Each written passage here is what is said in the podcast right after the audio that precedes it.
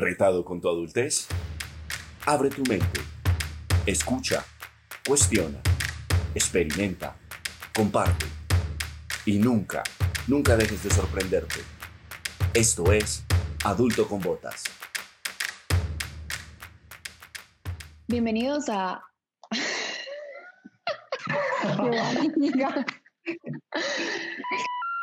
Volvamos a empezar. Bienvenidos a Con Todo Menos con Plata. Es el primer episodio de nuestra triserie Finanzas con Botas.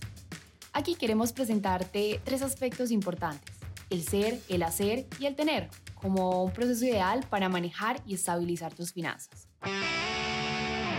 En esta oportunidad contamos con la presencia de los creadores de Finanzas con Razón. Muchas gracias a ustedes por la invitación. Nosotros somos Esteban Toro y Juan Pablo Castro quien les habla. Les voy a contar un poquito de dónde nace esta idea Identificamos que la cultura financiera en nuestra sociedad es muy escasa y por eso vimos la necesidad de promover el aprendizaje en finanzas personales para que nosotros aprendamos a manejar de manera eficiente nuestro dinero y lograr que éste trabaje para nosotros a través de tips, estrategias y herramientas para tomar el control de las finanzas. Entendemos que vivir cortos de dinero es algo que muchas veces es inevitable en nuestra adultez, sobre todo cuando no hemos creado unos buenos hábitos de organización financiera. Y es por esta razón que Adulto con Botas se une a Finanzas con Razón, para adentrarte un poco sobre la importancia del buen manejo del dinero en esta etapa de tu vida y así ser mejores adultos y más informados. Bueno, Juan, es que la verdad es que las finanzas no tienen por qué ser algo complicado o aburrido. Bueno, lo dice la comunicadora, ¿cierto?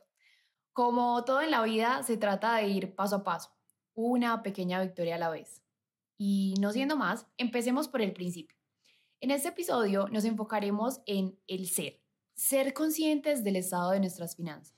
En esta etapa en la que nos encontramos y pues sobre todo en esta vida post pandemia, tenemos muchos momentos de incertidumbre, donde la manera en que gastamos nuestro dinero pues no es siempre la más adecuada. Yo por ejemplo acabo de cambiar de empleo, por lo tanto mis finanzas se encuentran en un momento muy inestable. Entonces, yo quiero preguntarles a ustedes, chicos, ¿cuál dirían que es el primer paso para saber qué tan llevada estoy y cuántos órganos me va a tocar vender para estabilizarme financieramente?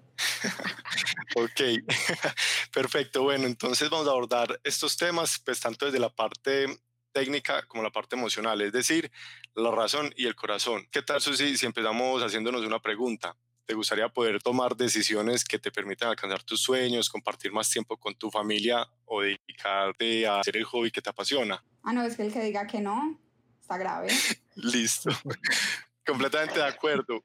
Entonces, para tener claro esto que nos menciona Susi y poder tener estabilidad en nuestras finanzas personales, debemos entender algunos conceptos básicos. Por ejemplo, lograr que el dinero trabaje para nosotros y saber invertir sabiamente el excedente que nos queda cada mes.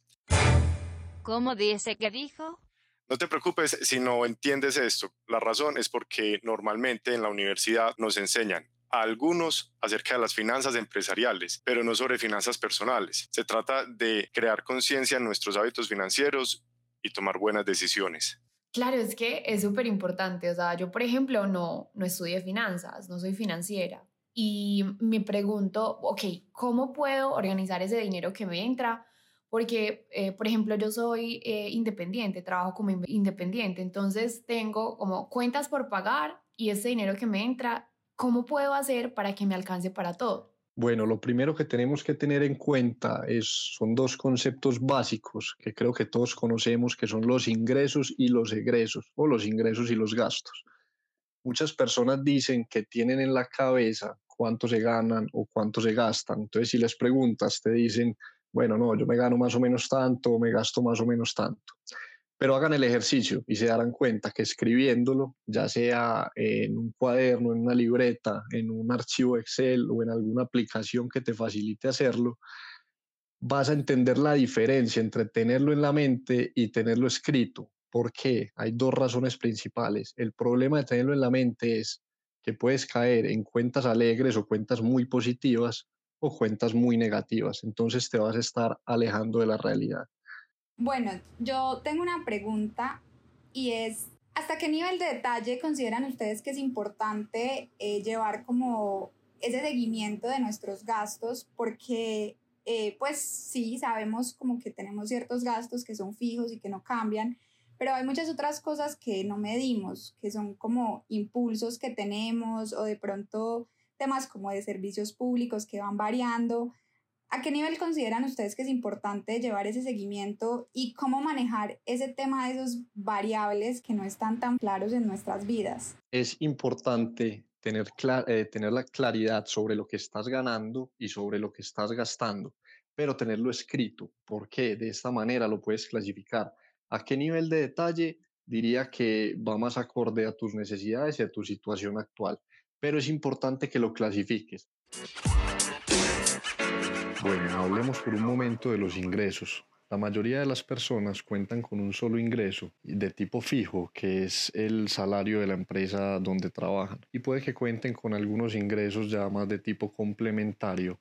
Lo importante es tenerlos diferenciados y clasificados. Pero en este momento nos vamos a enfocar un poco más en los gastos. Entonces, la importancia de clasificar los gastos radica en que al momento de tomar decisiones de que queramos mejorar nuestra situación financiera, tenemos que saber por dónde empezar. Tienes que tener muy claro cuáles son esos gastos de los cuales no podrías prescindir en un momento dado, gastos que son completamente esenciales o necesarios. Por ejemplo, yo no te voy a pedir que dejes de pagar el arriendo de tu apartamento, la cuota del crédito de tu casa o el seguro de tu carro. Son gastos que sabemos que mes a mes los tienes que hacer. Pero esos pequeños gastos, esos antojos, por ejemplo, cuando sales a comprar un café, cuando te pides un domicilio a la casa porque no querías cocinar, o incluso cuando estás viendo redes sociales y te encuentras con la promoción de algún artículo, una camiseta, una prenda de vestir que te gustó y así no la necesitas, la compras es importante que clasifiquemos estos gastos, que tengamos claro cuáles son esos gastos de los que sí podríamos prescindir para que en el momento que yo diga, bueno, quiero mejorar mi situación financiera, tengo que tomar decisiones al respecto, entonces pueda ver esa clasificación y saber por dónde empezar. Porque si yo tengo los gastos como un número consolidado general, al momento de tomar esa decisión no voy a saber por dónde empezar. Personalmente, yo creo que tengo dos cosas que identificar ahí muy fuertes. Uno, el tema de domicilios. es, una, es un, digamos, un gran rubro que se me lleva parte de mis gastos. Y lo otro es lo que mencionabas, Esteban, de, de los gastos, por ejemplo, en Instagram. Me encanta por comprar por Instagram y siempre me llegan cosas que no necesito, pero quiero. Sí, May, pero sabes que yo creo que ese ejercicio que ellos proponen eh, de tenerlo todo escrito muchas veces ayuda a evitar ese tipo de cosas, eh, como esas compras, no sé, llamémoslo compulsivas, porque cuando uno tiene escrito eso y uno va a como añadir ese pequeño gasto que está a punto de hacer, pues uno tiene la oportunidad de pensarlo dos veces, ¿no? Como, como uy, es que si escribo esto ya, ya me voy a rojos y pues decir, bueno, tal vez este gasto no, no es lo que debería hacer en este preciso instante, que tal vez cuando uno tiene esos números en la cabeza uno cree que sí puede permitírselo. Las famosas cuentas alegres. Las personas muchas veces saben lo que quieren, eh, pero no saben lo que cuesta conseguirlo. Y cuando lo saben, muchas veces no están dispuestas a hacerlo. Bueno, recapitulemos lo que hemos aprendido hasta ahora. Entonces, hemos hablado de que debemos escribir todo. Escribimos todos esos ingresos que, tenemos, podemos identificar si tienen diferentes fuentes y también escribimos los gastos que tenemos, aquellos que son necesarios, como por ejemplo los servicios públicos o el arriendo, y aquellos pues que son, digamos, eh, no necesarios, pero importantes también, no sé, eh, ocio o educación. Entonces, chicos, una vez tengamos esto escrito, ¿cuál es el paso a seguir? Hablemos un poco ahora de dos parejas de conceptos muy importantes que todos tengan en la cabeza a la hora de tomar decisiones. La primera son los activos y los pasivos, que nos vamos a alejar un poquito del término contable y los vamos a entender como el activo es todo aquello que tú compras y te va a generar ingresos y el pasivo es todo aquello que te va a generar egresos. Esto no depende del objeto del artículo como tal que estás comprando solamente, sino del propósito por el que lo estás comprando y la forma en que lo vas a usar. pongamos un ejemplo sencillo. Tú te puedes comprar un carro, la mayoría de la gente que compra un carro lo hace a manera de pasivo, porque bueno, tú lo compras por tu comodidad, porque te gusta, porque te gusta cómo se ve el carro, pero este carro te va a traer un gasto de gasolina, vas a tener gastos de seguros, de revisiones, de impuestos, etc. Pero también podrías comprar un carro a manera de activo. Está el que compra el carro y lo pone a trabajar con una empresa de transporte, que lo usa para transportar mercancía o que lo usa simplemente para mejorar la eficiencia en su propio negocio. En este caso sería algo que te está trayendo ingresos. Entonces, no te vamos a decir que exclusivamente debes llenarte de activos y que te olvides de los pasivos. Todos de vez en cuando queremos comprar algo que nos genere una comodidad y tenemos en cuenta que esto nos va a generar pues unos egresos a futuro y somos conscientes. Lo importante es ser conscientes de esos egresos que nos va a generar y tomar la decisión, digamos, de una manera más fundamentada. Entonces, lo importante no es que te dediques exclusivamente a adquirir activos, lo importante es que lo entiendas y logres generar un balance. Si tú te llenas de pasivos y tu, único, y tu único ingreso depende de tu trabajo, de las horas que trabajas, ya vas a tener un limitante y es que el día, no, el día tiene 24 horas y no lo vas a poder alargar.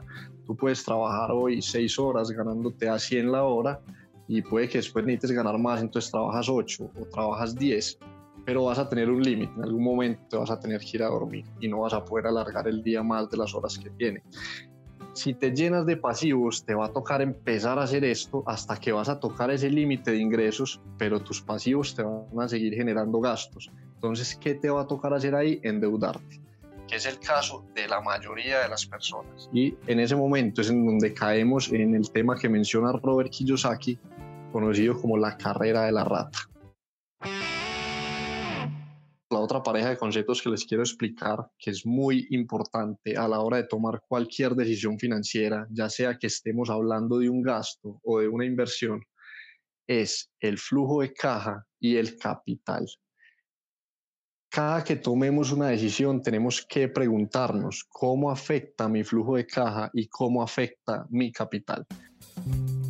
Para esto les quiero poner un ejemplo. Imaginémonos un vaso que se está llenando de agua con una llave abierta y este vaso tiene unos agujeros en el fondo por donde está saliendo esa agua. El agua que hay en el vaso en determinado momento es el capital que tú tienes. La llave que tienes abierta, ese flujo de agua que está llenando el vaso, son tus ingresos. Y los agujeros en el fondo del vaso son tus egresos. Entonces aquí vas a ver el capital en el agua que está en el vaso en determinado momento y el flujo de caja como el agua que le está entrando y el agua que le está saliendo cuando yo voy a hacer un gasto, yo tengo que pensar, por ejemplo, hablemos del mismo carro. Si yo compro un carro, supongamos que lo voy a comprar con, con, mi plata que tengo ahorrada, el carro vale 30 millones de pesos, entonces yo pago los 30 millones de pesos. En ese momento, ¿qué pasó? Afecté mi capital. Hasta ahí no he afectado mi flujo de caja. Pero ¿qué va a pasar a futuro? Ese carro me va a traer gastos de seguros, me va a traer gastos de revisiones, como lo que hablábamos anteriormente, y esto sí va a afectar mi flujo de caja.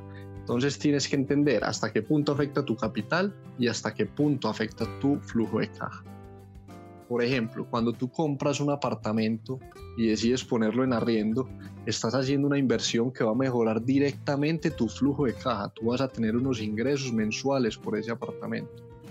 Pero por otro lado, si tú decidiste comprar ese apartamento sobre planos en un proyecto en construcción y decides venderlo al final, para ganar lo que fue la valorización, en ese momento vas a tener una rentabilidad de crecimiento de capital. Tu capital se va a ver aumentado, pero no es que vayas a tener un flujo de caja más efectivo eh, en términos mensuales. Bueno, ahí sí eh, me recuerda lo que dice mi mamá. Mi mamá es un personaje y luego se las presento.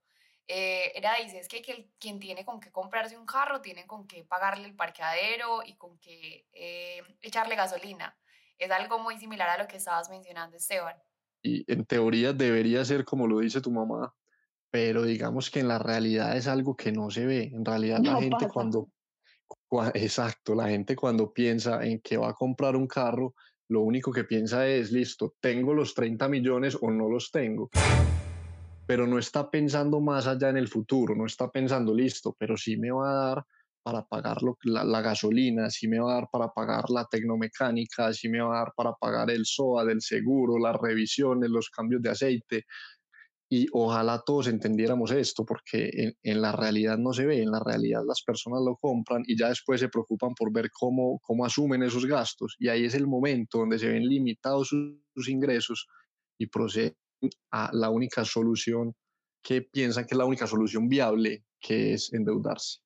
Pues realmente eh, es un arduo trabajo esto de, organizarnos, de hacer como este diagnóstico inicial, pero entonces creo que yo y muchos otros de los que nos están escuchando eh, podemos tener la misma pregunta y es, ¿cómo sé yo realmente que escribir todo esto, hacer todas estas investigaciones, dedicarle el tiempo que esto merece, pues realmente sí me va a dar resultados?